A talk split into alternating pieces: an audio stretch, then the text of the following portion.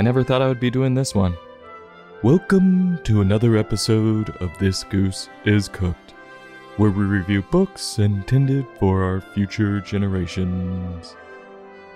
Today's book Jane Austen's Pride and Prejudice, retold by Stephanie Clarkson, art by Annabelle Tempest, published by Babylit.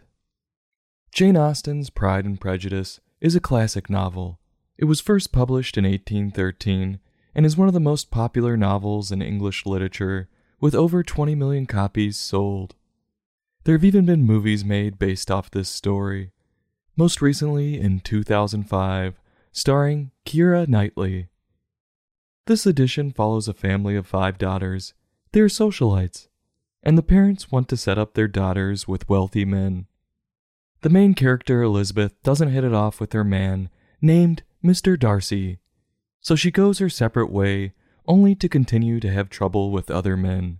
She runs back into Mr. Darcy, and they begin a rocky courtship. Will this be a match made in heaven, or will Elizabeth die alone? Well, grab your best outfit for a spot of tea, and let's see if we can spot the pride and the prejudice. The novel opens explaining the characters, starting with Mr. and Mrs. Bennet of Longbourn. Of Longbourn? Where the hell is that? And why do I care? We don't have that shit in America, so I would assume it's over the pond. Over here, we're just patriots of the US of fucking A. And we may not look it right now with the whole Afghanistan debacle, but we can still kick some ass. Mr. and Mrs. Bennet had five daughters. Miserable. Hate to be in that household around a certain time of the month. And the story goes on to name each daughter. They are Jane, Elizabeth, Mary, Kitty, and Lydia. Also, the author doesn't give you a time period here. I'm left guessing from the pictures that it's circa 1700 or maybe 1800s. Somewhere around colonial times, right around the start of the downfall of the British Empire. You know, with the whole ass kicking the Americans gave them. So apparently, Mrs. Bennet wanted desperately for her girls to be married. And what do you know? Two rich dudes showed up on horses, named Mr. Bingley and Mr. Darcy. Mrs. Bennet played matchmaker and set them up with Jane and Elizabeth. There was a party in town one night, and Mr. Bingley and Jane burned that house down. The sparks were flying, and they were cutting a rug all night. While Mr. Darcy just sat there like a bump on a log. He eventually started to warm up to Elizabeth, but he never made a move. You miss every shot you don't take. Then the story jumps ahead, and out of nowhere, a balding guy with the worst comb over I've ever seen. Who does he think he's fooling? Asks Elizabeth to marry him, but she refuses. I don't blame her. Her pride showed up at the right time. He should have kept his hat on. So the bald moves on to her friend and marries her. That guy was just throwing out as many lines as he could.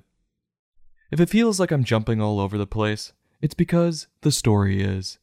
I'm essentially giving a summary of another piss poor summary. So Elizabeth and her sisters continue to go out partying and she gets to talking with a member of the failing British military named Mr. Wickham. Well, Mr. Wickham starts talking shit to Elizabeth about Mr. Darcy. There's some prejudice there. Side note, there are so many names and people, it's impossible to keep track of. Just remember Elizabeth and Mr. Darcy. They're all that matters to the story. So Elizabeth is left with a bad taste in her mouth about Mr. Darcy. So Elizabeth goes gallivanting around visiting other socialites, but she keeps running into Mr. Darcy, and he finally makes his move by telling her he didn't want to fall in love with her because her family wasn't prestigious enough or well mannered. He even told his buddy, Mr. Bingley, not to marry Jane. That's an odd way of hitting on someone, telling them they're poor hillbillies. Now that's some prejudice. So Elizabeth tells Mr. Darcy about that guy talking shit about him, and then says, quote, I had not known you a month before I felt that you were the last man in the world whom I could be prevailed upon to marry. I have no clue what she just said, but that sounds harsh. And she shows her pride yet again. So, this is the part of the story where a bunch of letters get sent back and forth. So much drama. And one of Elizabeth's sisters runs off with the failing soldier, Mr. Wickham. Is it just me, or are all these girls getting Elizabeth's sloppy seconds? But Mr. Darcy saves the day and has Mr. Wickham marry the sister as to not soil their family names. And Mr. Darcy pays for the wedding. It's during all this that Elizabeth figures out that Mr. Wickham is a lying rat bastard, and Mr. Darcy is nice. But the question I have is how does this make Mr. Darcy a good guy for paying for a wedding when he knew the guy the sister was marrying was a huge douche? Well, Elizabeth falls in love with him and thanks him. Mr. Darcy says, quote, Your family owes me nothing. Much as I respect them, I thought only of you.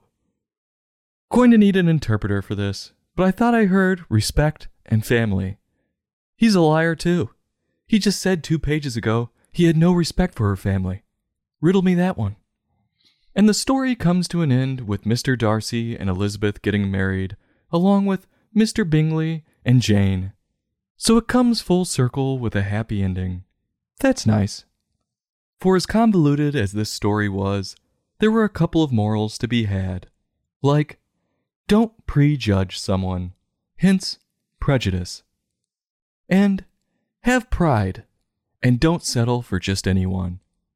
I will say, well done by Jane with the title. It sounds so dramatic, for a bunch of chicks holed up in a house waiting to be married. As for Stephanie's writing, I'll give her a little leeway because I assume she was trying to use some of the verbiage that Jane used. And this was a long novel that she was trying to condense.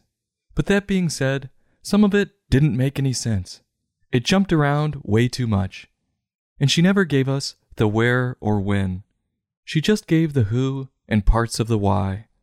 This was a clever idea, but she needs to go back to the workshop and smooth out the storyline.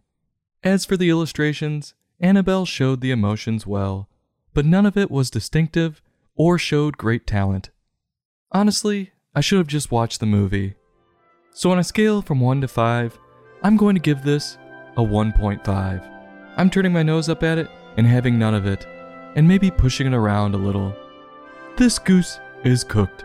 Join us next time for another in depth book review.